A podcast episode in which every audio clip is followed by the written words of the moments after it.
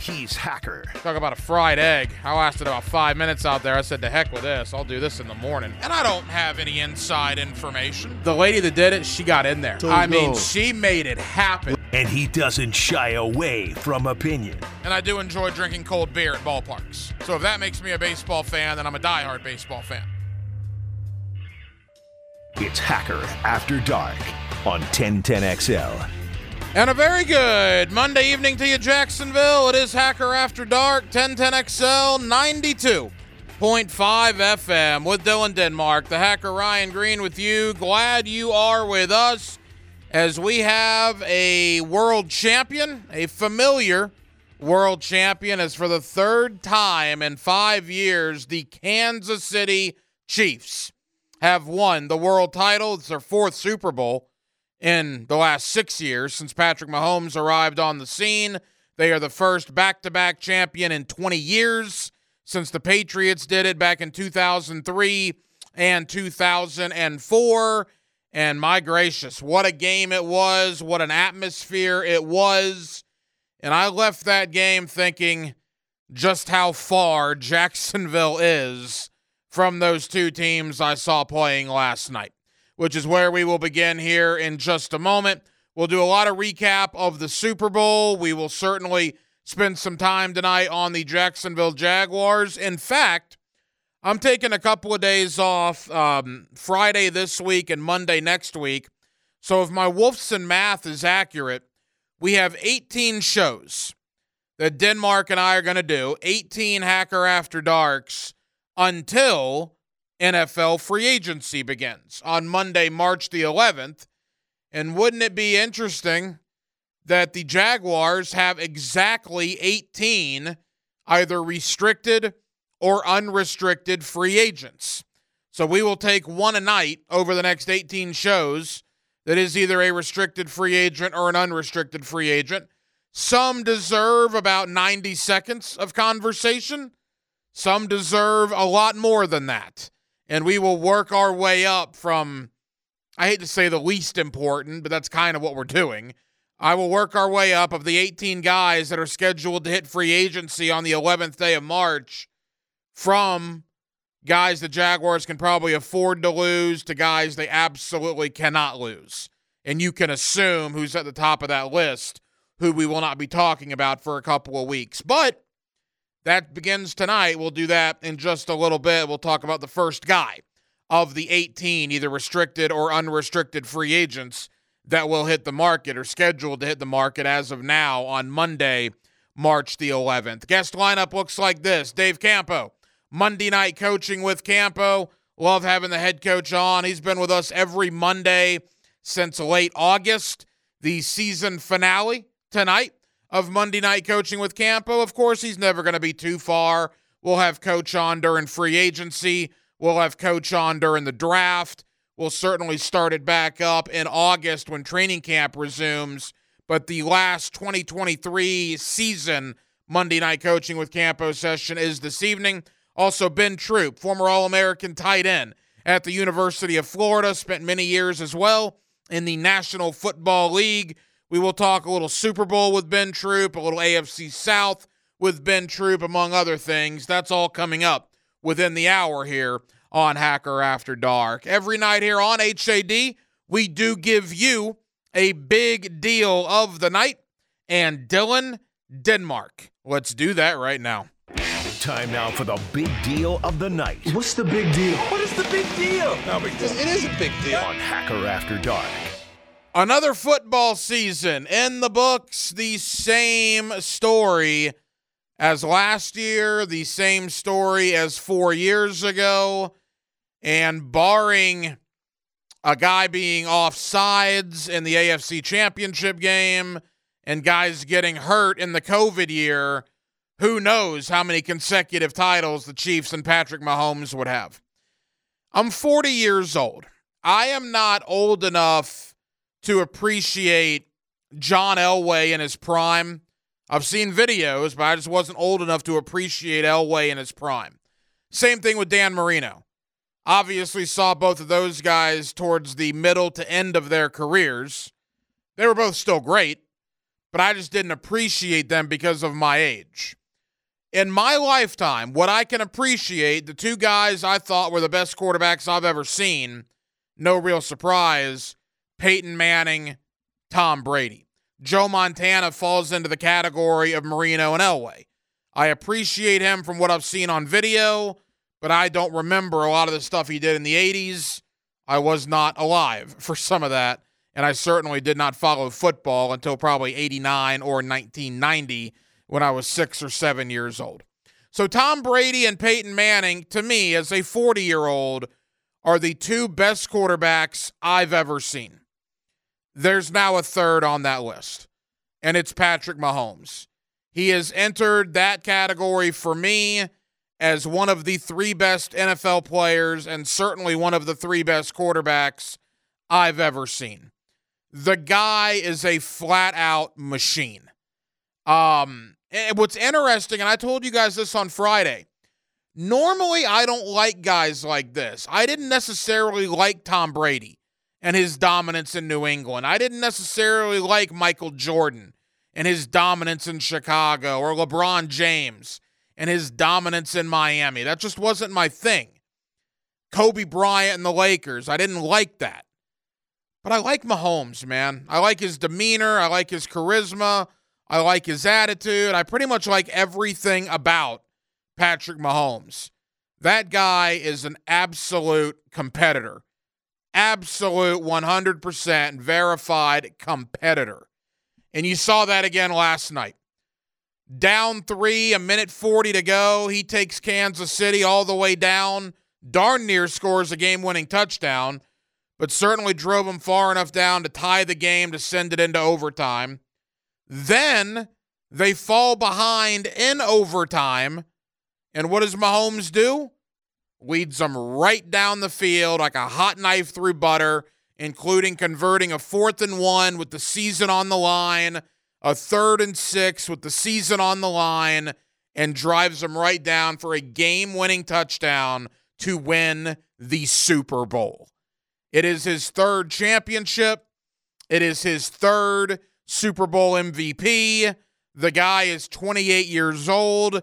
He will be a first ballot with all caps enshrinee into Canton, Ohio to the Pro Football Hall of Fame. And who knows where this could go. Again, at 28 years of age, if he stays healthy, he's got in today's day and age minimum a decade left of good competitive football. Could he get to Brady's seven? I don't know, but he's going to win more. The entire National Football League has six months to figure out how to stop him because they are an unstoppable force right now. Kansas City is a dynasty. They're going to try to become the first team in the history of the league to go back to back to back to three-peat. No one's ever done it. In the history of the NFL, the Super Bowl era, no one has ever won three consecutive Lombardi trophies. That is Kansas City's motivation. I'm not even sure they were off the field last night after winning their second in a row before they started talking about three-peat, three-peat, three-peat. That's a problem for the rest of the league. And watching that game last night, and I'm not trying to pour salt in the wound. I'm not trying to stir up bad memories of a lost season for the Jaguars. But the Jaguars have a lot of work, man. I'm not talking about the skill position guys. I'm not talking about athlete for athlete. I'm talking about the big uglies on the O line and the D line for both the 49ers and the Chiefs. They were battling last night. They were hard hitting, physical gladiators going at it. I shudder to think what the Jacksonville Jaguar offensive line or defensive line would have looked like going up against those two units last night. That was a pleasure to watch. Some people thought the first couple of quarters were boring because you didn't have 40 points being scored. I loved it for what it was. And it was two defensive lines that were just dominating, two offenses that couldn't do anything because of the defenses they were going up against. Yet both offenses figured it out in the second half, particularly the fourth quarter, in that fourth quarter and that overtime period completely made up. And I do mean completely made up for those first three quarters. I was telling Rick this during the two minute drill there. There was one play in particular where I know now how far away Jacksonville is from Kansas City. And it was the play with a minute 50 to go in the fourth quarter. The two minute warning had come. The 49ers were facing a third down and five. Kansas City had to stop them. If San Francisco got a first down, they could have bled the clock and kicked the game winning field goal. There is no way that the Jacksonville Jaguars would have stopped San Francisco on that play. No way. San Francisco would have converted the first down, would have bled the clock, kicked the field goal, and ripped the hearts out of the Jaguars. Jaguars aren't good enough to stop a team like that on a critical third down with two minutes to go in a game like that. They're just not. Yeah, didn't you know Kansas City was going to stop them? Spagnuolo blitzed the house. One of the corners got up in Purdy's passing lane, knocked the ball down. To San Francisco's credit, they made the field goal, but Mahomes got it back with a minute 40 to go, and he does what Patrick Mahomes does. And I saw that play, and I was watching the game with some buddies and my wife, and I told Heidi, I said, Jacksonville would not have made that play, would not have even come close to making that play because they did not make that play at all this year. Think about how many times and how many close games the defense had a chance to make a play. And many more times than not, the defense fell flat on its face. Jaguars got a lot of work, man. A lot of work.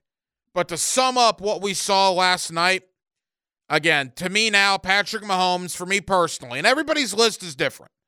All right, it's an opinion statement. You can rip my opinion, but I mean, it's an opinion. Everybody's got them. Your top three are probably different than mine based on age, based on what you value in players and quarterbacks. To me, it's always been Tom Brady and Peyton Manning. Those are the two guys I saw the most, appreciated the most, and thought they were the best players ever. Patrick Mahomes joins that list.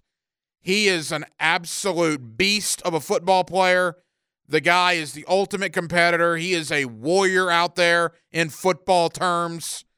And for him to lead that team to victory last night when they really had no business being in the game, San Francisco outplayed them for the first two to three quarters. That just adds to the legacy of Patrick Mahomes. He's now a three time Super Bowl champion. He's now a three time Super Bowl MVP. And the sky is the limit and the rest of the league, you now have six months. And that includes the Jacksonville Jaguars. You have six months to figure out how to beat these guys because they are going to be the favorite going in next year. I don't care how many free agents they lose. And quite frankly, I don't care how many games they lose in the regular season. Until somebody shows they can beat them in the playoffs, I'm going to pick the Chiefs every time. I learned my lesson this year. Thought Buffalo was going to beat them. Nope. Thought Baltimore. Nope. San Francisco, every opportunity to beat them. Nope. Kansas City is unstoppable right now with the way Mahomes and Kelce and that offense is. It was a pleasure to watch last night. And whether you love them, whether you hate them, whether you respect them, despise them, learn to live with them because they're not going anywhere. Because a 28 year old Patrick Mahomes has his eyes set on much more than three Super Bowl trophies, and we'll see if any team or any quarterback can stop him. Remember all offseason?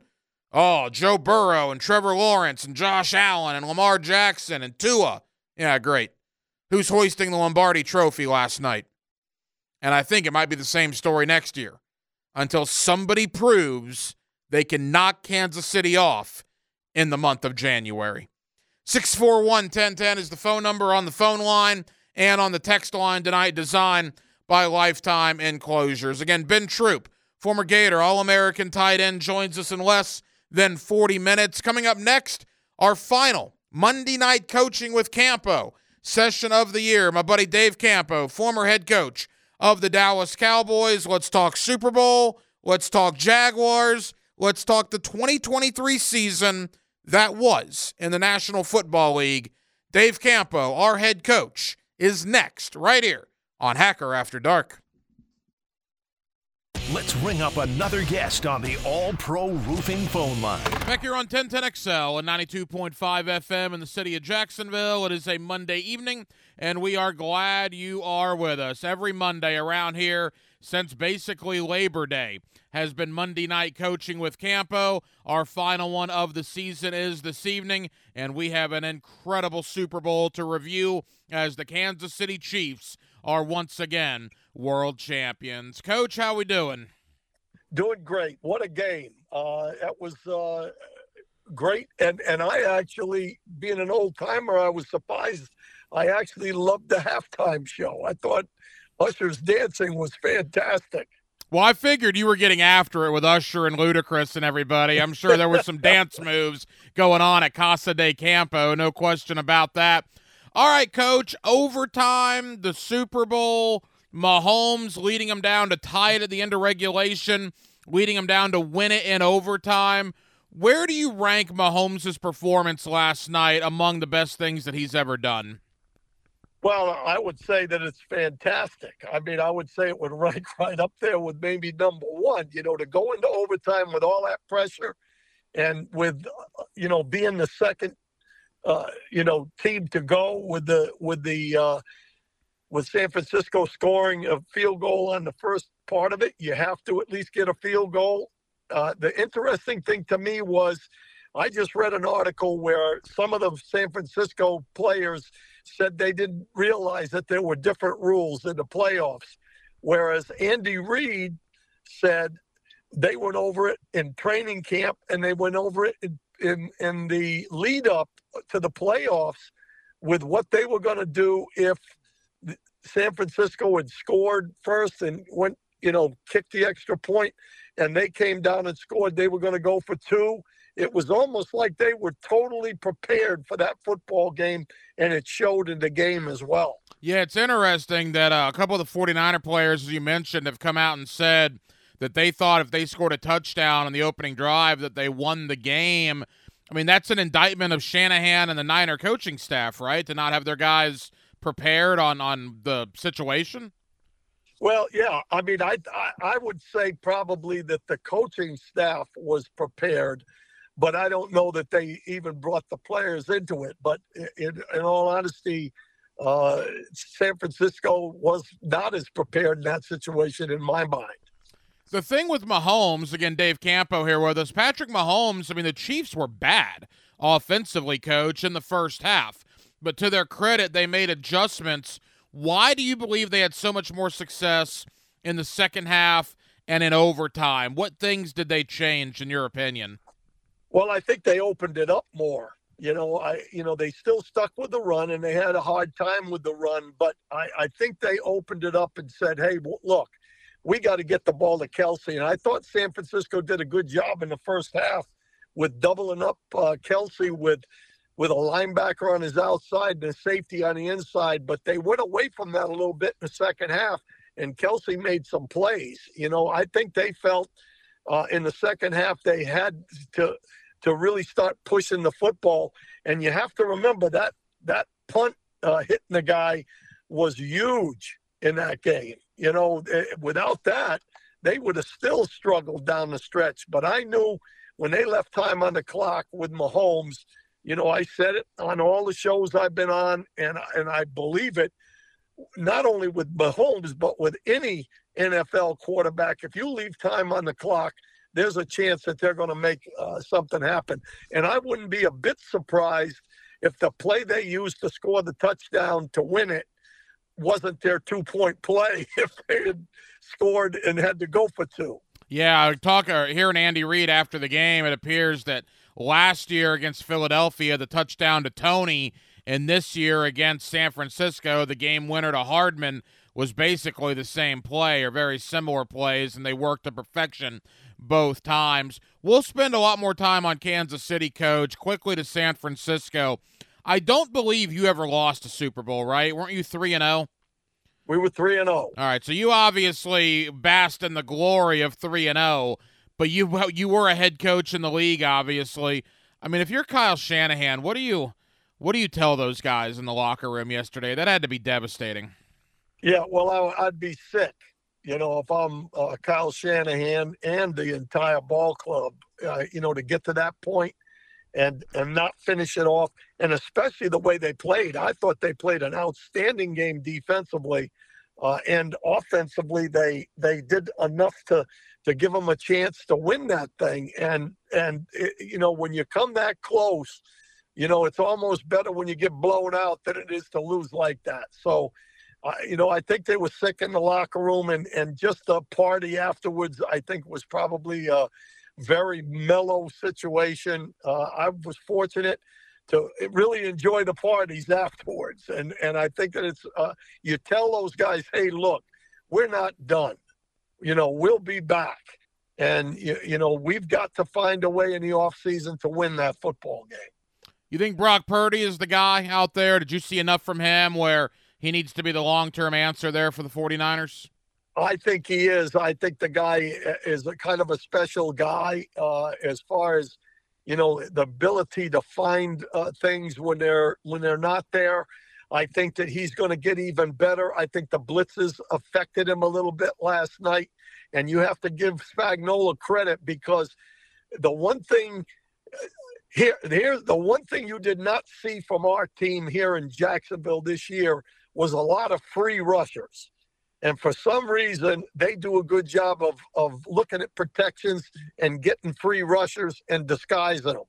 So, uh, you know, Purdy was under pressure uh, pretty much uh, the, the, you know, in the second half, especially with the blitzes that they ran. So he's got to get better at that. But listen, the guy was, you know, was only his second year. I mean, you know, th- this is a tough tough deal and a tough league, and that's a big ball game, and people were flying around.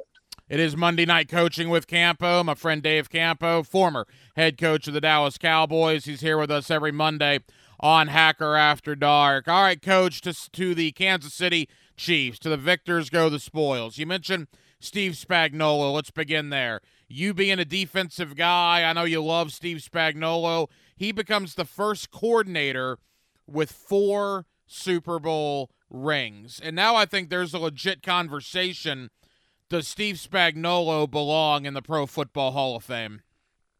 Yeah, I, I don't know about that. I mean, I don't know what the criteria is for the Hall of Fame. I know that there aren't any coordinators in there, so uh, I doubt that that will ever happen. But there's no question that he uh, has done a tremendous job at everywhere he's been. Uh, he struggled a little bit as a head coach, but as a as a defensive coach and coordinator, I've known Steve for years. You know, he's from New England.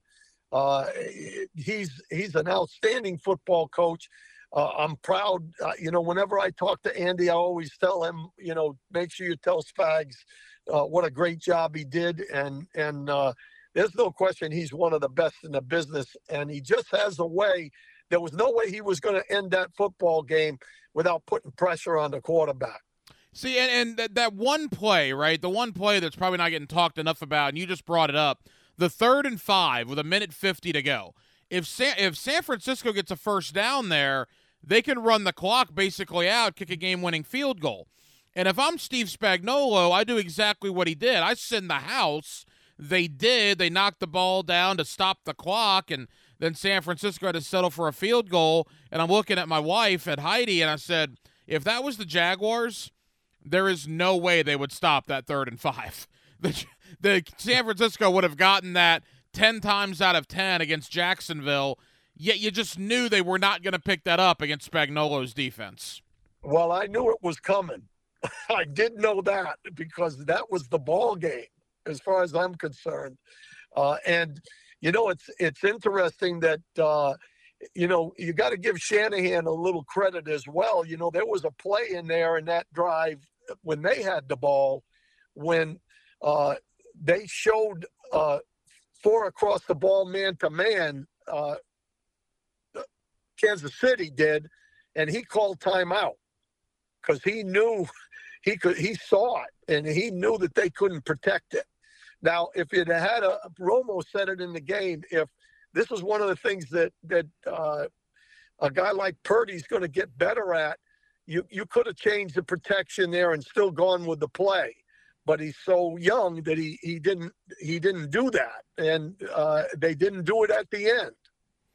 Coach, everybody in the stadium in the fourth quarter and in overtime knew the ball was going to Travis Kelce. Everybody knew it. He had one catch for one yard in the first half. You knew they wanted to get him more involved. And it goes to show you the caliber of player, the greatness of really that offense. But right now we're focusing on Kelce, that everybody knew that ball was going there. And San Francisco could not stop him in the second half. Well, you know, they showed some some shots of him where, you know, he was covered and he got himself uncovered. The guy is one of the tops in the business and you know, you you have to look at him and say, hey, he's going to be a big time factor here in the second half. And they just didn't handle it uh, the way they needed to, uh, you know, to keep it from him from getting the football. You know, on the other side of the ball, uh, I thought Spagnuolo did a really good job on Kittle, although Kittle almost got him on that one big play. So, uh, you know, those tight ends, uh, Andy does a great job with them and Kelce is is a is a special cat, that's for sure. Couple of more for our head coach here on Hacker After Dark, Dave Campo. Coach, I know you've had some heated discussions on the sidelines. What did you make of the interaction with Kelce and Andy Reid there in the first half? Well, d- disappointed. You know, uh, we had Michael Irvin, and Michael Irvin would not hesitate to go and and you know express his opinion on what was going on in the football game with anybody and everybody. And I'm sure Kelce is such a, a, a, tremendous competitor that he was upset with that situation. I think he caught Andy kind of by surprise. I don't think he really meant to hit Andy. I would hope he didn't because that's classless if he did. But at the same time, uh, when you've got a great competitor and a leader like that, some of those things happen on the sidelines I'm just disappointed that he actually hit Andy. I think you're right. I think looking at it, and even Andy Reid alluded to it, Andy kind of turned, and then there's Travis Kelce, and it said it kind of caught him off guard a little bit. Uh, they did not make a big deal out of it after the game. I know a lot of people made a big deal out of it during the game. I think if Kansas City would have lost, coach, it would be a much bigger deal today. But let's get to Andy Reid now. You and I talked last week about where this would put him if he won Super Bowl 58. Well, he has now won Super Bowl 58, third Super Bowl. The guy's been to like nine conference championship games. I mean, he is an all time legend in the sport. He is now the GOAT. He's the guy that uh, is taking over for Bill Belichick. Wow. And so you you would put him over Belichick. Well, I'm just saying he's the goat now. Okay. You know, yeah. you know. I mean, I'm not going to put him over Belichick. I mean, what Brady and Belichick did, I have a feeling that if Andy's willing to take upon the task of you know sticking with it, that he and Mahomes have an opportunity to do it there. You know, but uh, to me, he's the best in the business right now, and you know, not only, uh, you know, there's a lot of different ways to get it done. And, and from what I know of Andy, he can be tough in certain situations, but he's one of those guys that the players love and he loves the players. And I think that goes a long way as long as you got Mahomes at quarterback. You competed against Andy Reid when he was a coordinator at Green Bay and a head coach at Philadelphia. Your defenses with Dallas went against him. Why is he so good? I just think he's very uh, you know, a guy that can make decisions during the course of the games that affect the game better than anybody that I, I coached against. Uh, we had some really tough ball games with them, and he's just one of those guys that that uh, ha- is diverse in what he does offensively. He knows how to move players around and and get them into position to make plays. Uh, he has, uh, like he did with Kelce, I think he has a way of of knowing the type of things after looking at the game, what he has to do to to get him the football. I think that's what separates him from everything else, and and I think the organization itself is is really good with the with the general manager and everything that they do. Final moments with our head coach Dave Campo. All right, you were on the staff with Troy Aikman. you competed against Joe Montana, right? You competed against Dan Marino and John Elway and Tom Brady. You are one of the guys to ask because you went against the greatest quarterbacks of all time. When you see Patrick Mahomes, is there a legit argument now after his third Super Bowl and his third Super Bowl MVP that he is the greatest quarterback of all time? Well, I look at him really, to be honest with you, just like I look at Andy. You know, he's the GOAT now, for sure. And like I said with Andy, I think with him at the helm, uh, if they do what they need to do to make sure that they, when they lose a player, they bring one in that gives them a chance to be the same way. Uh, I think he can do the same thing that Brady can. The guy has a way of knowing what it takes to win and when he when he has to run, when he has to throw, how he has to throw. He invites the blitz. He does everything that that he, he can do to win, and I think that's what separates him. So he's got to be mentioned right now with the best, you know, with with what he's done. And time will tell if he doesn't become the very best. No team in NFL history has ever three-peated. Look, everybody's wants to go undefeated, but you would only equal what Miami did in 1972. No team has ever gone back to back to back, three years, three Super Bowl championships. Well, I'm not betting against Kansas City doing it in 2024.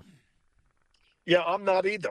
You know, I, will tell you, we were close. You know that in Dallas. Uh, you know, we we were unbar one uh, Deion Sanders for San Francisco armbar on Michael Irvin, or we would have won it three years in a row. We did it in, you know, three and four years.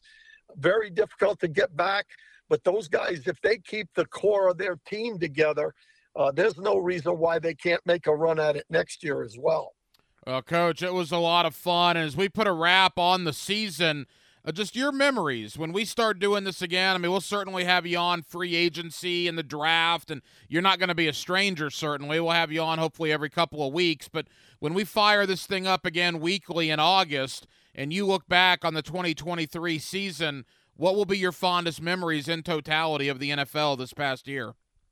Well, I will say this about the Jaguars. I'm disappointed, but I'm also encouraged that they were 9 and 8 it's not like they were three and and and fourteen. You know, I think that uh, if they can get a few things fixed, uh, I think that they showed during the stretch early when they when they had the five game winning streak that they still have a good enough football team to play against anybody in the league. Uh, so that excites me going forward. And I just think the league gets better and better. I think the the whole league, uh, as far as the parity and all that stuff, it's a it's a gut check every single Sunday, Saturday, now Monday, Thursday. Uh, we even have a Friday next week, so or next year. So uh, I'm excited about the next year. You know, I love the NFL, and I'm looking forward to being with you uh, and and along with you and Leon on the fifth quarter. Uh, it's been a blast, and I'm looking forward to more. Head coach Dave Campo every Monday for the past five or so months. Coach, I can't thank you enough. We'll do it again in a couple of weeks when free agency rolls around. We'll see where the Jaguars stand at that point. But thank you as always, my friend. I enjoyed it this year. Yeah, same here. And, and uh, thanks for having me, and I'll talk to you along the way here. Hacker After Dark on 1010XL. All right. So, 18 shows of Hacker After Dark are what we have until free agency begins in the National Football League. It just so happens that the Jacksonville Jaguars have exactly 18 either restricted or unrestricted free agents. So, at least for 90 seconds or so, at least the early ones, we'll spend one smallish segment a night over the next 18 shows talking about one of the restricted or unrestricted free agents that are going to hit free agency on Monday, March 11th. Now, I will tell you there are four exclusive right free agents for the Jacksonville Jaguars. And if you're wondering what an exclusive right free agent is, it's a player with less than three years credited seasons when the contract expires. If tendered by his prior team, the player can only sign a contract with that team. Long story short, Jeremiah Ledbetter, Tim Jones, Gregory Jr. are among the exclusive right free agents, and I would expect those three guys to be tendered. I saw enough of Jeremiah Ledbetter to want him back, I think. Gregory Jr., absolutely. Tim Jones, I'd bring him back for training camp. I wouldn't think he's guaranteed a 53 man roster spot, but he has won jobs the last couple of years, caught a few passes this year. So I'd be fine if the Jaguars tendered Tim Jones as an exclusive right free agent. I will give you the list of the 18 restricted or unrestricted free agents. All of these guys, as of right now, are set to hit the market on March 11th. Josh Allen, Jamal Agnew, Dawuane Smoot, K'Lavon Chaisson, Calvin Ridley, Tre Herndon, Tyler Shatley, Brandon McManus, Ezra Cleveland, D'Ernest Johnson, Angelo Blackson, Matt Barkley, Shaq Quarterman, Daniel Thomas, Cole Van Lanen, Blake Hance, Chris Claybrooks, and Caleb Johnson. Those are your 18 free agents set to hit the market four weeks from tonight. Now, the first couple of these, I would say pretty much all of them this week, most of them next week, are going to be guys, and I hate to say of little importance, but we're going to start small and we're going to work our way up. Obviously, I'm not breaking any news here. Josh Allen will be the last guy we talk about 18 shows from now. But for tonight, to kick it off, the 18 free agents for the Jaguars, Matt Barkley. Spent wonderful time here in Jacksonville, about three weeks. Remember, they signed him off the New York football Giants practice squad. Amazingly enough, Matt Barkley did get into a game. Remember the Carolina game when CJ Beathard was injured? Barkley went in there and made a great handoff to a running back and then came right back out. Matt Barkley will probably not be back in Jacksonville. Although, if you want to bring him back as a camp arm, a veteran minimum deal, no harm in that. Although, normally I would think, excuse me, normally for the third quarterback, you want a young guy to develop. Matt Barkley certainly is not that. You want to draft a guy or sign a younger guy on the market. So the odds of Matt Barkley being back here in Jacksonville, I think, are slim to none. But they had to sign somebody when Trevor missed that game. They went out and got Matt Barkley, a veteran, and his one handoff that he made as the Jaguar quarterback. Denmark, it'll certainly be something I remember in the history of the Jacksonville Jaguars, no question about that. But now that the Super Bowl's in the rearview mirror, you will start seeing some player movement. We saw it earlier today up in Pittsburgh. The Steelers, the first team, and normally the NFL, I think, frowns upon this. They want a couple of days to breathe a little bit, the Super Bowl to end and to breathe before player movement starts. But Pittsburgh, I guess, didn't care about that. As this afternoon, they cut Mitch Trubisky. Not only did they cut Mitch Trubisky, they also released punter Pressley Harvin and offensive lineman Chuks Okorafor. Say that Pressley again, Harvin. please. What's that? Say that again. No, I'm good. Oh. They cut Chuks. I'll go with that. Pressley Harvin was their punter. Obviously, he didn't get the job done. But Mitch Trubisky now back on the market, and Pittsburgh did him a favor. Because now Mitch Trubisky doesn't have to wait till March 11th. He can sign anywhere. He can sign before free agency begins. Any player that gets cut between now and March 11th owes a debt of gratitude to that team. Because if you're not in the future plans, let them release you now so you can get a three or four week head start on finding a new home before the market floods on Monday, March the 11th. Mitch Trubisky will find a new home. I don't believe him to be a starting quarterback in the NFL, but he's certainly a backup. Mitch Trubisky's one of the 64 best quarterbacks in the NFL. Absolutely. Did not work out in Pittsburgh. Pittsburgh's got to figure out what they're going to do with Mason Rudolph, who's a free agent. We know about Kenny Pickett. News out of Pittsburgh. Remember who they just hired as their offensive coordinator, right? Arthur Smith, formerly of the Titans and the Falcons. So the thought is Pittsburgh may bring in Ryan Tannehill, reunite him with Arthur Smith. And there's even word today that Justin Fields potentially could be on the Steelers' radar. So we'll see. But the first name, if you will, of the NFL offseason released this evening as the Steelers have cut quarterback Mitchell Trubisky. We're almost at halftime on Hacker After Dark. One hour down, one hour to go. We will take you all the way to 10 o'clock tonight, and we are glad you are with us. Coming up next, my buddy Ben Troupe. He was an All American tight end at the University of Florida. He also played many years in the National Football League. Let's talk a little Super Bowl. Let's talk a little AFC South as well with Ben Troupe, former Florida Gator, former Tennessee Titan. He's next. Hacker After Dark on a Monday night in Jacksonville, Florida. And we are glad you are with us.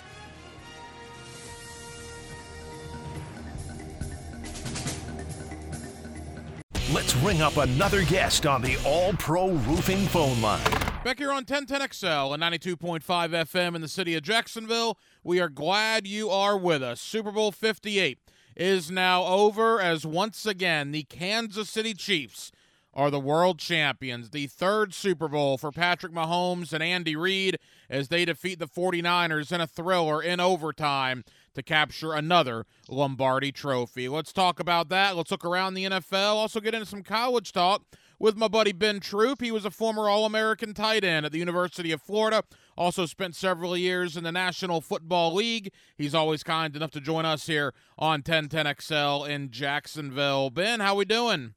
Man, doing great, Ryan. Always a pleasure to be on with you. Hey, Ben, always appreciate the time. And let's dive right into the Super Bowl on Sunday night.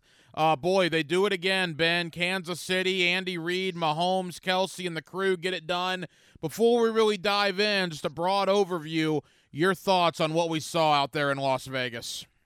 I mean, it was very, very much a, a defensive uh, showing the first half. You know, we talk about, I mean, both teams trying to fill each other out, don't want to make mistakes. We're both starting uh, running backs putting the ball on the ground, which is very, very uncharacteristic for both of those guys, from Pacheco and C-Mac. I think the thing about the second half that really stood out, I mean, as far as the whole game was, I think that Kansas City really made an effort to try to get Travis Kelce involved in the game. It's going to be the biggest head scratcher in the world to where the George Kittle had one catch on fourth down to extend the drive drive. You can't have a guy that talented, that you know, that important to not just the offense, but just you know, he is a heart and soul of the of the entire team.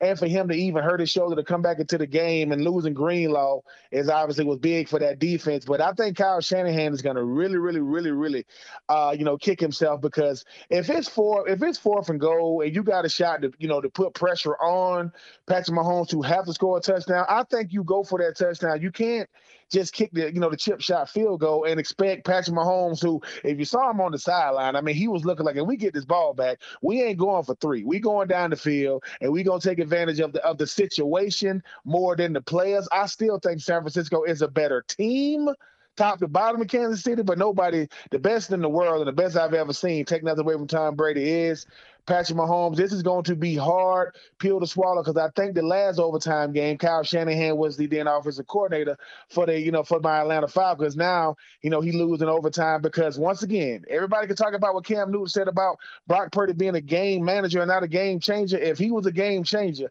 I guarantee you, uh, I guarantee you, Kyle Shanahan puts the ball in his hands and lives with the decision. I think he got nervous, and the end result is, is what it was. Shout out to Mecole Hardman, man, getting you know, it was uh, starting off the year as a Jet, ending up uh, getting becoming a, a two-time uh, world champion. But Kansas City, what can I say that hasn't been said? You got the best player in the world right now, the best coach in the world, the best team in the world, and dare I say, uh, Travis Kelce say he coming back. So we might be looking at a three-peat if them boys, uh, if if everything falls in place next year. Former Florida Gator All-American tight end Ben Troupe here with us on 1010XL. Ben, we'll get more to Kansas City in a moment quickly to San Francisco. Some of the players last night and this morning came out and said that they weren't familiar with the new postseason overtime rules. Some even said they thought if they scored a touchdown on the opening drive, they would have won the game. Now, my question to you, and being in NFL locker rooms like you were, I mean, initial thought is, well, that's on the coaching staff.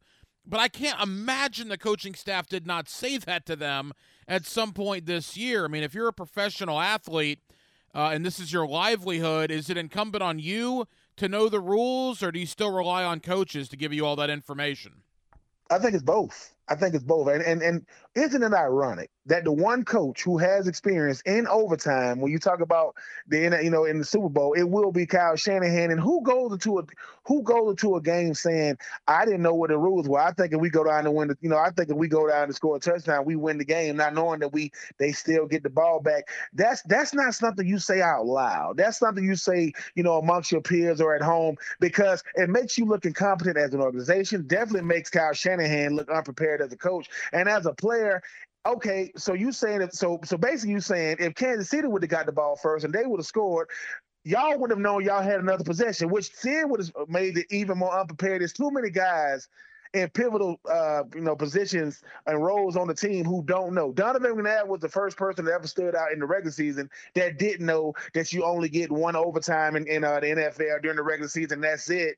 And then to admit now in the biggest game of your life, I'm supposed to know. I'm supposed to prepare myself for every single situation. Now, would it have gone to double overtime had they just kicked the field goal? Yes, but to know that we didn't know what the rules were, how can I be prepared against the best player and team in the world if I don't even know they get a possession after, even if they would have scored the first possession with the 49ers? Yeah, that was not a good look, no question about it. And San Francisco taking the ball, and it's interesting, Ben, this was the first time since the rule was implemented that both teams would get the ball no matter if the first team scored an offensive touchdown. This goes back to the Bills and the Chiefs a couple of years ago.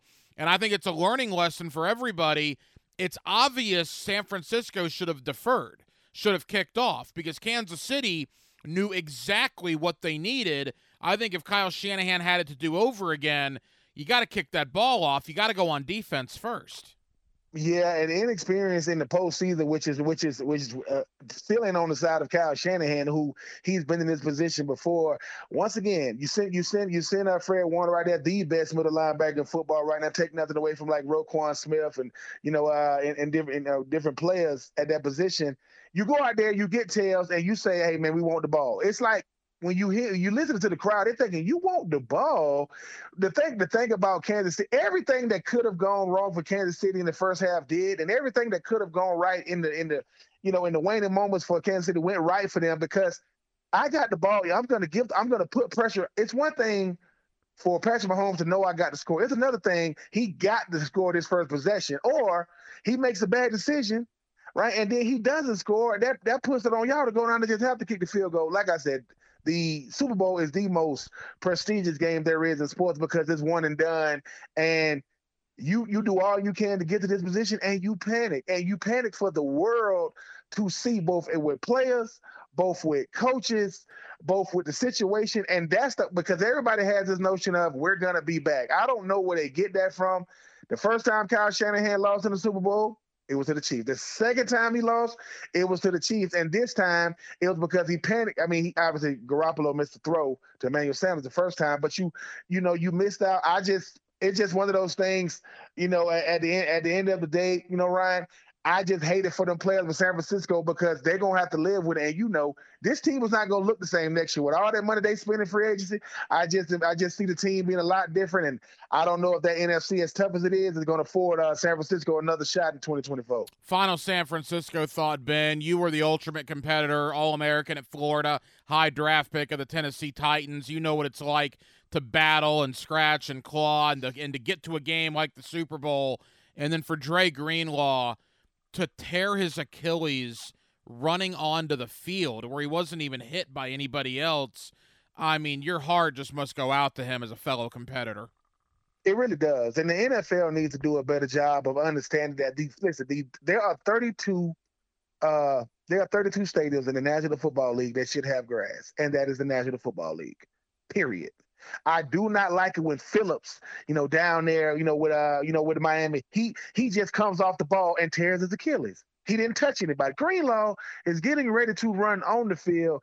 These players are too precious. These moments are too rare to have a player like that. And everybody knew it. Like it's one of those things, everybody knew it. And the hardest they say the one of the hardest uh you know injury to come back from is Achilles. I feel bad for Greenlaw.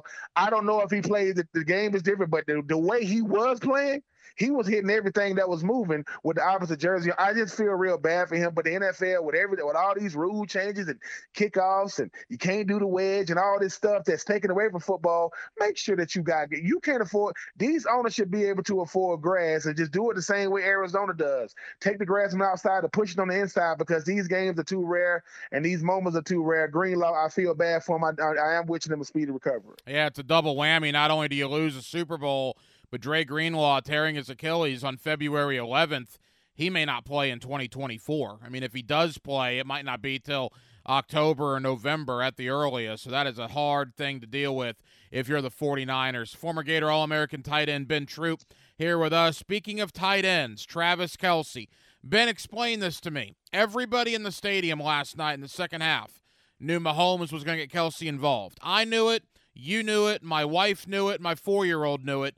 San Francisco obviously knew it, and they still could not stop Travis Kelce in the second half. One of the biggest players in the second half. It is third down. They need to make a big throw. They got Travis Kelce on the wide. They got him on the wide side of the field, the single, the single receiver, and they got Fred Warner, who's trying to cover him man to man. Fred Warner is one of the best linebackers, if not the best linebacker in the world. He can't cover Travis Kelce one on one not running the shallow cross when I got everybody. Basically, I'm, I'm a flood everybody from the left half. Travis Kelce come back across, and Travis Kelce got what 30 yards on that play. Everybody thought, oh, it's setting up. This is before uh, they actually went to overtime. Travis Kelce is a guy that that looks at Andy Reid. I know everybody gonna talk about the little spat they had on the sideline. You got to get him the ball. He is he is Patrick Mahomes is the Patrick Mahomes, right? He is the one that makes that offense go.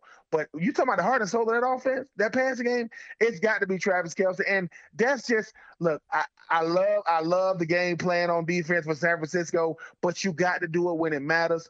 Travis Kelce said, forget the fact I'm with Taylor Swift, and every time you mention me, you're gonna show her. That just that just happened to be my star power match with her star power. But Travis Kelce is is like Patrick Mahomes at the quarterback position. When you need it, Oh, he gonna come up big every single time, and that's what make great players great players. Is he should be the last one get the ball, and he's gonna be the main one getting it. Shout out to Travis Kelce, man. I thought that this was gonna be his last year, but obviously they trying to go for that three peat. I think they got as good a shot as any. But yeah, Travis Kelce put on a show for everybody to see because first half was very very slow, but they made it a point for him to get into that passing game in the second half. Ben, what did you make of that interaction with Kelce and Andy Reid there in the second quarter?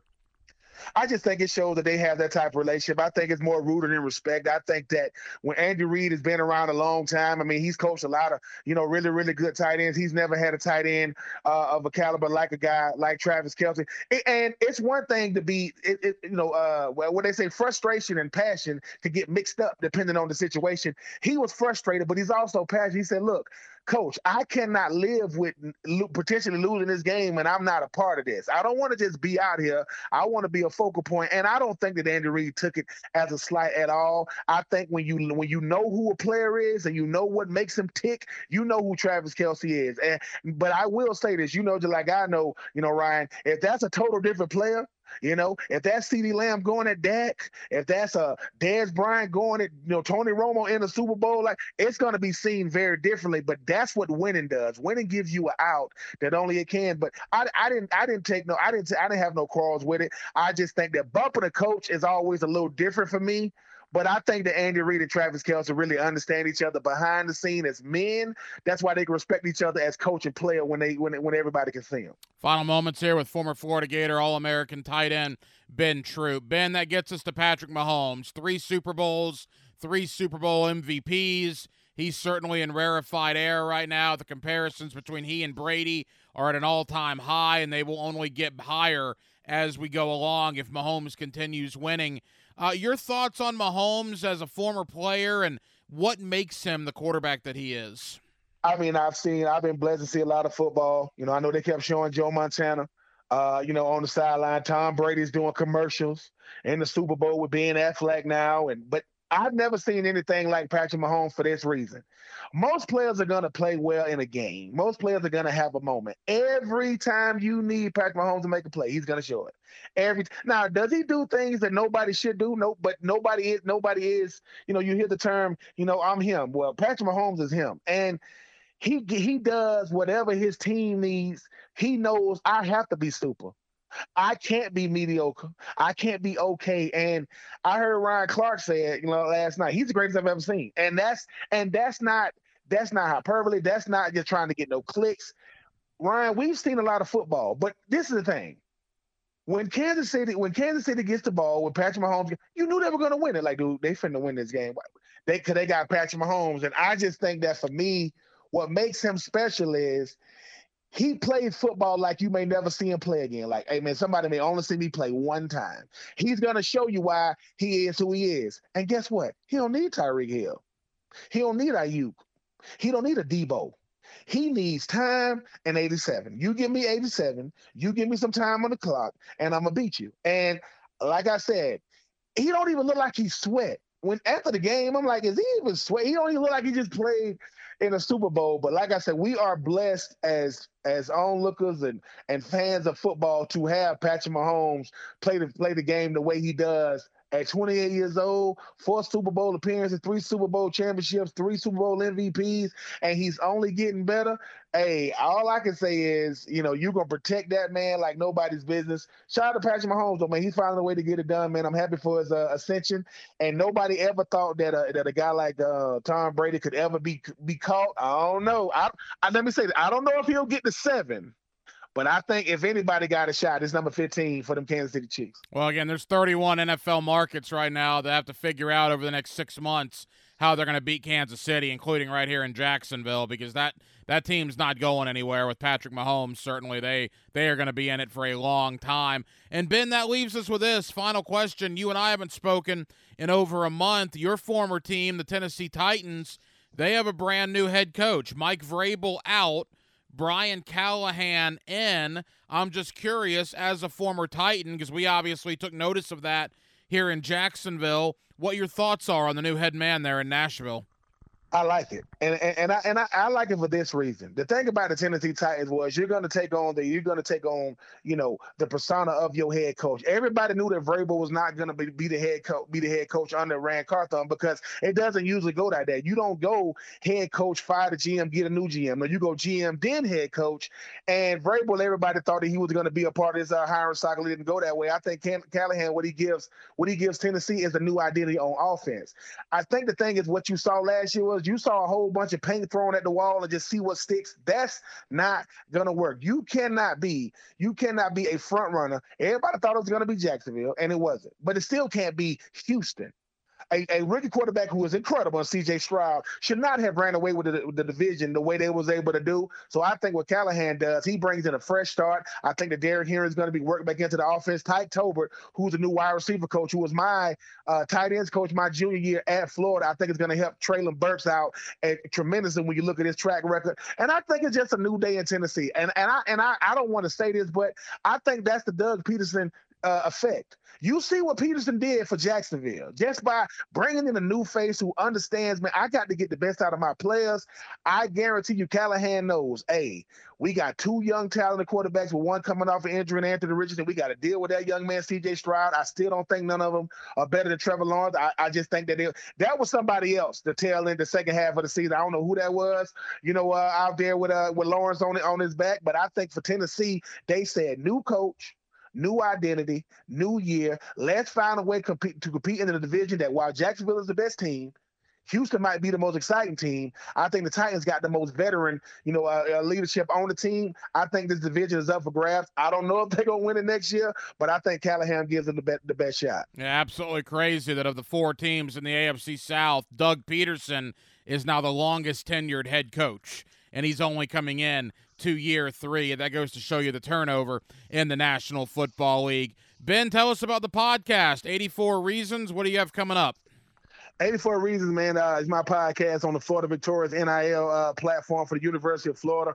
Uh, I got some, I, you know, I got some great uh, players coming up. I think I've been very, very football heavy uh, with Spirito and different guys, but I'm finna start getting into baseball season is among us. I'm finna start talking to these baseball players. You're talking about track and field. It's among us. I, I got to definitely talk about those guys, but I got to talk about one thing before I get out of here, Ryan everybody talk about Myles Garrett winning the, the Defensive Player of the Year award. I don't think it should have went to Myles Garrett, and I don't even think it should have went to T.J. Watt. It should have went to Josh Allen.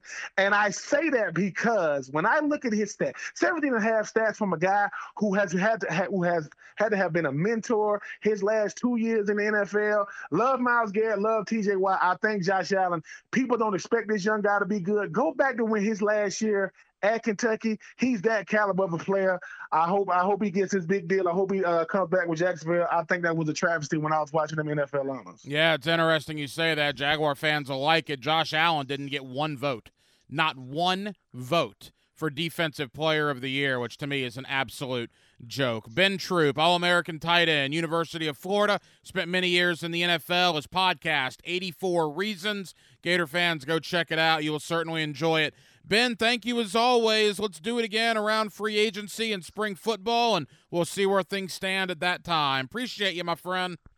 Always appreciate coming with you, Ryan. This is Hacker After Dark on 1010XL. Back into the Jacksonville Jaguars, less than 10 minutes from now. Demetrius Harvey, Florida Times Union, We'll stop by. Always enjoy having Demetrius here on Hacker After Dark. You know, I was going around earlier tonight, going to various websites, getting a game plan together for this award winning Hacker After Dark program, and I stumbled upon Denmark and Marsh on the 1010XL Facebook page. Denmark, brand new podcast for you and Spielberg, huh? yeah, Spielberg. That's funny.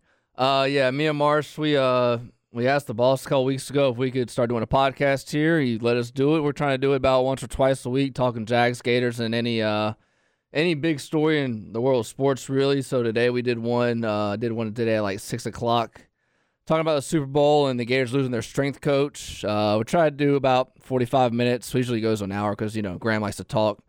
But uh, it's you know trying to get my little reps in, you know, before uh, hopefully I can get on big big time, you know. No, I like that, man. So Denmark and Marsh on the 1010XL.com podcast network. I heard RJ Saunders' new program, Open Gym, yesterday, an NBA show at 11 o'clock on Sunday mornings. Love that. Uh, you talk about bothering the boss, man. I bothered Steve for years, man. I never shut up. About 12, 13 years ago, I just kept bothering him and pestering him over and over and over. And I think finally he's like, all right, have at it. And, and here we are, uh, more than a decade later. But no, that's cool. Uh, Denmark and Marsh, Dylan Denmark, Graham Marsh, 1010XL.com, twice weekly, as we have a bunch of podcasts on there. You got Dave Campo and Joe Coward on there. You got Frank Frangie and Dan Hicken on there. You got Denny Thompson and myself on there. A lot of great podcasts to choose from on 1010XL.com and all the social media 1010XL platforms. Coming up next, Demetrius Harvey, Florida Times Union. Let's talk Jaguars free agency. Let's talk Josh Allen. Let's talk Calvin Ridley, a little Ezra Cleveland. Let's lay out a blueprint for the Jaguar offseason. Again, free agency four weeks from tonight, 28 days until the NFL free agent frenzy begins. Let's ring up another guest on the All Pro Roofing phone line. Back here on 1010XL and 92.5 FM in the city of Jacksonville, we are glad you are with us. The Kansas City Chiefs are once again world champions, the third Super Bowl for Patrick Mahomes, and now everybody's back to zero and zero as of today. And the Jaguars, along with 30 other teams, now have six months to figure out how they're going to knock off Kansas City in 2024. It's going to be a tall task with Mahomes and Kelce and Andy Reid now all saying they are coming back. With that, Demetrius Harvey of the Florida Times Union. He's always kind enough to join us here on 1010XL in Jacksonville. Demetrius, how you doing, man? I'm doing all right. How about yourself? Demetrius, we're good. Your thoughts on last night and the Super Bowl and boy, it goes to overtime. What lacked in the first 3 quarters I thought really made up for it in the fourth quarter and overtime, and Mahomes gets it done again and knocking off the 49ers. Yeah, it, it, really picked up there at the end, huh? Um, you know, I, I enjoyed it throughout. It was always fun, you know, seeing defensive clashes. Sort of, you, you could tell early on how intense this battle was going to be. I mean, San Francisco was flying. Um, it was pretty much everything that you expected, except for the offensive prowess that we didn't really get to see until the end. Um, but you know, it, it was something that I, I'm sure most people, if you think logically, you kind of expected, right? I mean, did anyone really think Patrick Mahomes was going to lose yesterday. I mean, like in the back of your mind, you're probably thinking uh, the entire game, there's no way Mahomes is going to lose. And, and, sure, sure enough, there you go at the end, and he pretty much does everything. Um, to me, it was something where I, I kind of always think back um, to Jacksonville whenever I'm watching another team, and you can sort of see with the Chiefs and and and with the 49ers just – what types of teams they have. Both both teams have great trench play. Uh, both teams have great offensive and defensive lines is what I'm talking about, and and and you could really tell. And I think that that was sort of the difference, uh, especially at the end there for Kansas City. They're able to just kind of hold Christian McCaffrey just a little bit longer uh, than, than than he would have liked, and you saw the result. You got to feel good for Jawaan Taylor too. Obviously, mm-hmm. the season did not start off well for him. That opening Thursday night with the illegal formations and the false starts, and there was a lot of ridicule mm-hmm. on Jawaan Taylor for a lot of that, the former Jaguar. But he was very good last night. He gets a Super Bowl ring, along with, I believe, Blaine Gabbert, among Absolutely. a couple of other guys that get Super Bowl rings as well. So you got to feel good, certainly, for Jawaan Taylor.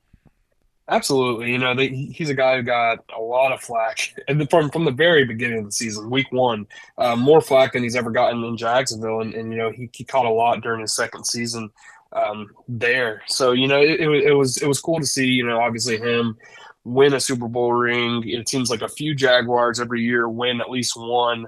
Um, so yeah, it was it was just interesting to see that, and and and yeah, obviously Blaine Gabbert becomes a rare quarterback to have won two uh, Super Bowl rings, but also one for from the Bucks and the and the Chiefs. So a little bit interesting stuff there, and uh, and yeah, we'll see next year who wins it from Jacksonville. Demetrius Harvey of the Florida Times Union. You said the words right out of my mouth. I guess great minds think alike, and you and I do as well. I'm watching that game last night particularly the trenches, man, the lines of scrimmage, the big mm-hmm. uglies on the O line and the D line. And I'm looking at these guys and I'm thinking, oh my gosh, Jacksonville is not on the same atmosphere as these two teams when it comes to the lines of scrimmage. I guess in large part that's why the Jaguars got outscored by a combined 51 to 12 when they played both the 49ers and the Chiefs. A lot of work for Trent Baalke and this staff to do over the next month and a half to get to where these teams are, particularly on the lines of scrimmage. Yeah, it's it's going to take a ton of work. I mean, the the plan that Trent and and and the Jaguars had, you know, starting in 2021, it, it, made sense. I mean, the players that they brought in, they brought in Roy Robertson Harris that year. Next year, they brought in Foley uh, Fatukasi. They brought in, you know, DaVon Hamilton via the draft. He's he's improved. Um, all of those players, especially for the defensive side of the football, it makes sense. Um, what what's failed is that the players haven't lived up necessarily to expectations. Foley Fatukasi hasn't lived up to it. Um, Roy Robertson Harris, I feel like is, is is is a little bit of a hit or miss type of player, inconsistent.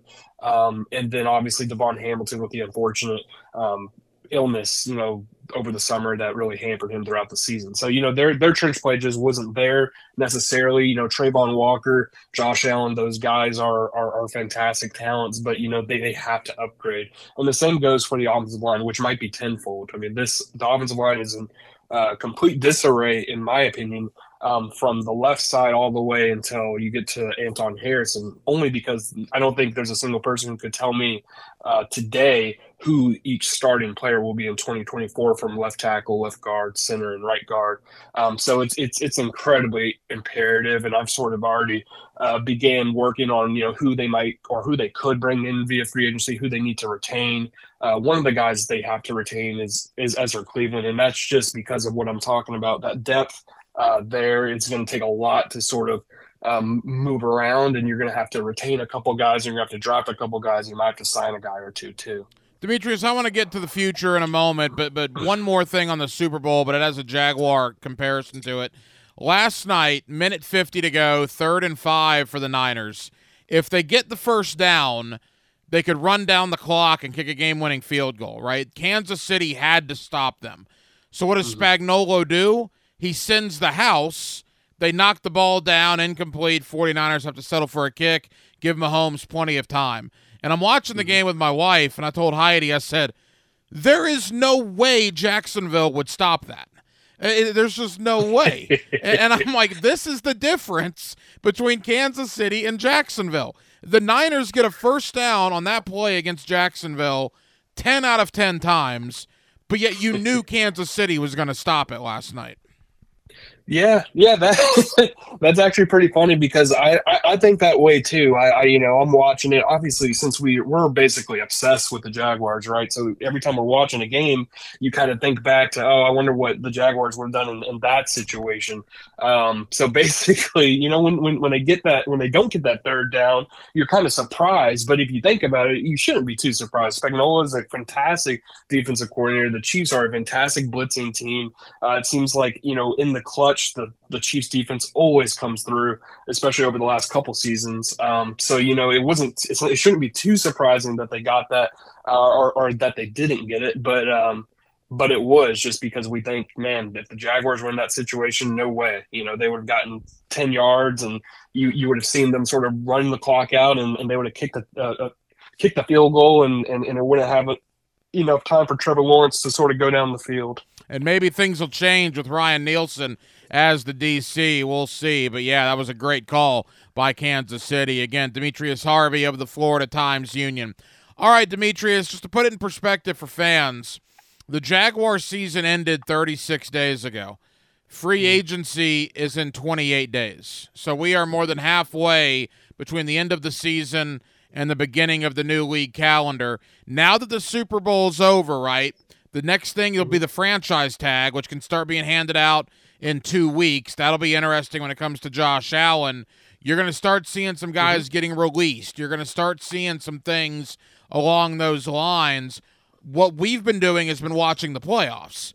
What the Jaguars have been doing is evaluating the roster, and now they have four weeks to figure out what they're going to do heading into Monday, March the 11th. They do, and and and it's really going to be interesting to see um, sort of how they approach free agency. Last year, we kind of knew going in that they weren't going to really do much. That they were going to try to retain their guys, and they were able to do that. You know, um, they're able to get back at least several guys that that they wanted, including guys like Andrew Wingard, who is a special teams player.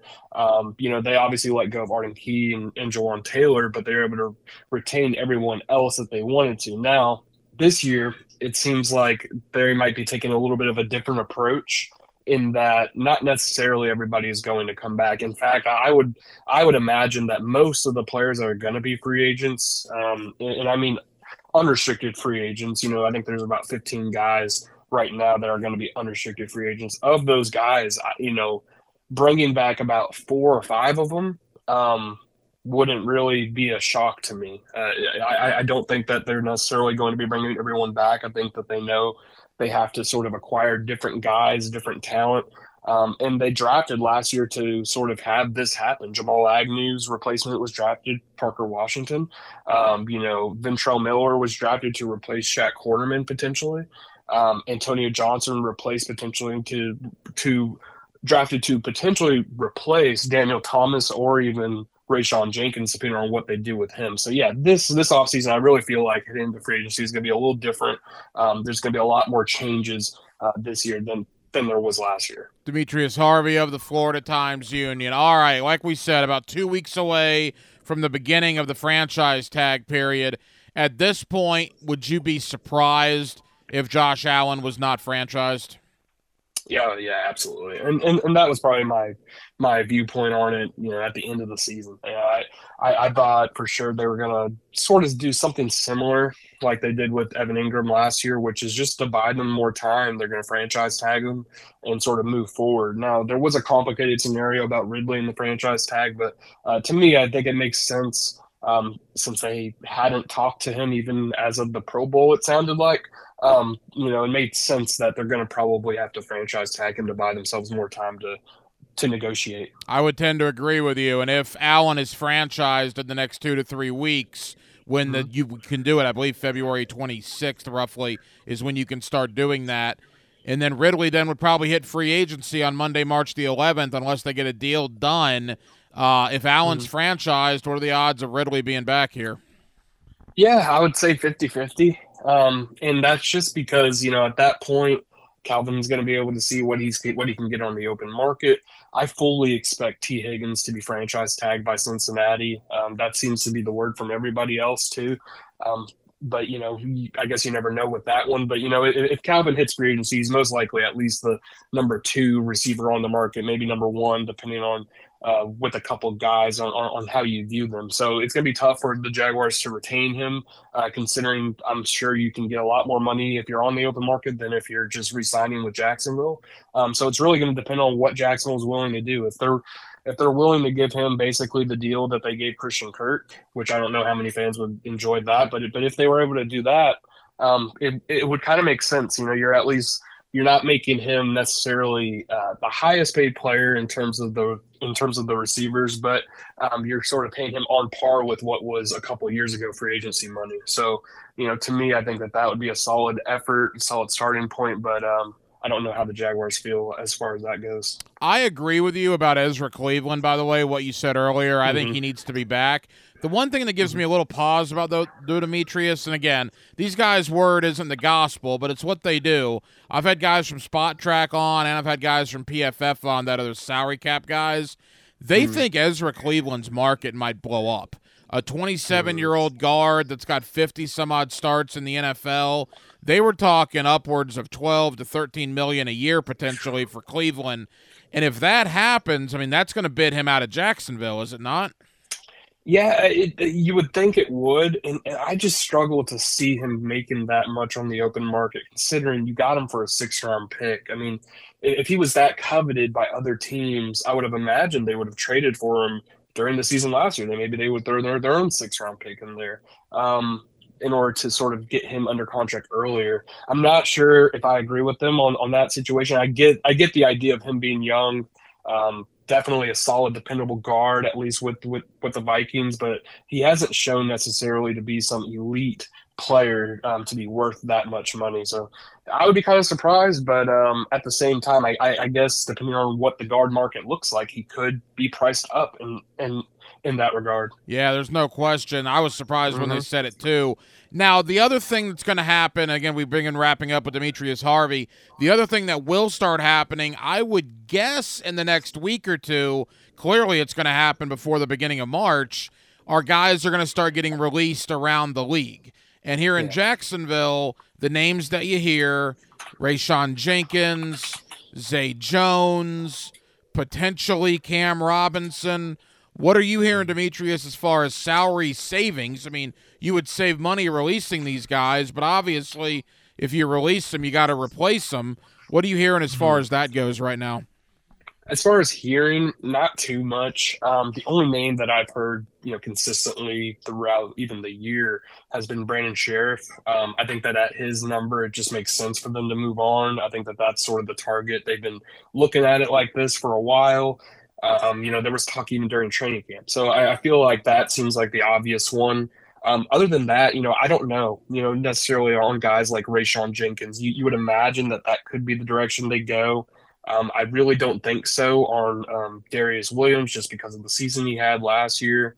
Um, Foley Fatukasi is another one who I could see just simply because his season last year uh, wasn't wasn't good, and I think that they expect more out of that position. And then yeah, Cam Robinson, you know, he's he's another one who I had heard before, um, and I think that that was their plan hitting in. But you know, because of all of what happened last year, I'm just not sure if that changed their minds. Um, so you know, that's going to be interesting to see. But yeah, I do believe you know at least a couple guys um, that we've seen on the roster for the last couple years might not be there anymore. My uh, thing, in a couple weeks. And my thing with Zay Jones is. Mm-hmm. If you think you're going to lose Ridley in free agency, you got to keep Zay, right? I mean, so I think you're going to know very quickly here in the next couple of weeks their thoughts on Ridley's long term future here by what they do with Zay Jones. I can agree there, and, and I think that one thing too, they don't necessarily have to make that decision on Zay right away, right? They don't have to do it before the new league year necessarily. Obviously, they're going to want to have to you know open up space for the franchise tag for other reasons, but uh, they don't have to do that with Zay right away. So maybe maybe there's a way that they'll sort of see what's going on with Calvin heading in, and then by make the decision before free agency, you know, maybe a few days before on that, or maybe even just a couple days after. You know, I, I but I definitely see them thinking about Zay. The knee injuries, the contract, all that sort of stuff plays into it, and I think that they'll have to make a tough decision there. All right, Demetrius, let us know about the Florida Times Union. We're two weeks outside of the franchise tag, four weeks outside of free agency. What's coming up over at Jacksonville.com over the coming weeks?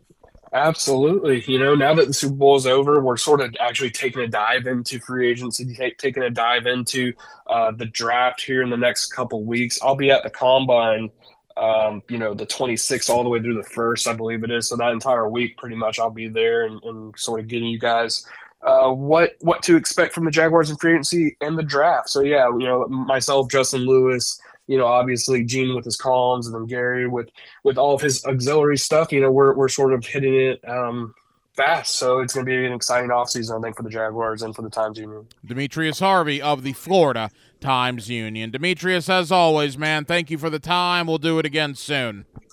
Appreciate you. Talk to you later.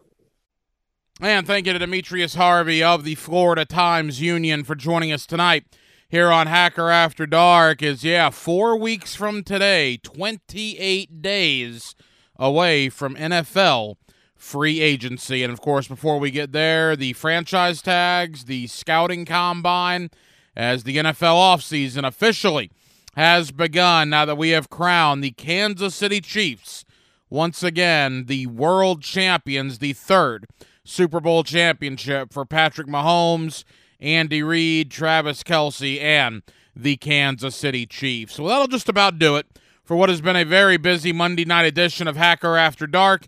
We certainly appreciate you guys hanging out with us here on 1010XL and on 92.5 FM. We have a ton of people to thank. Again, Demetrius Harvey of the Florida Times Union talking Jaguars as free agency four weeks away but prior to that, guys that potentially will cut for salary cap reasons, potential re signings, the Josh Allen franchise tag, all answers that we will get over the next 28 days.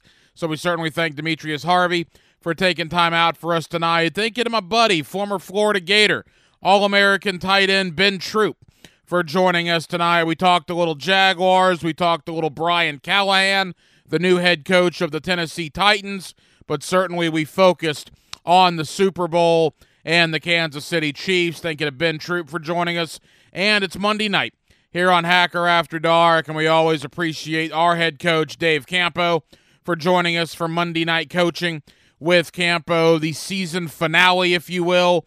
We'll obviously have Coach on every couple of weeks during free agency, during the draft, and we'll start back up with Coach every week in August. But we certainly thank him for the last six months, joining us every Monday night here during the NFL season. We will be back tomorrow night on a Tuesday, our late night show. Are you kidding me? Ladies and gentlemen of Jacksonville, Florida, let me ask you a question. Where else would you rather be? And I do mean where else would you rather be from 10 o'clock to midnight than right here with Dylan Denmark and yours truly on Hacker After Dark for our late night show? and we do hope that you join us then. Dylan Denmark was your producer. Tonight, Dylan, great job as always. I'm the hacker, Ryan Green. And again, Jacksonville, thank you for spending part of your Monday evening with us right here on Hacker After Dark on 1010XL and on 92.5 FM. So, for all of us here on HAD, have an absolutely terrific remainder of your Monday evening, and we will do it all over again tomorrow night on a Tuesday beginning at 10 o'clock. Until then, good night, Jacksonville.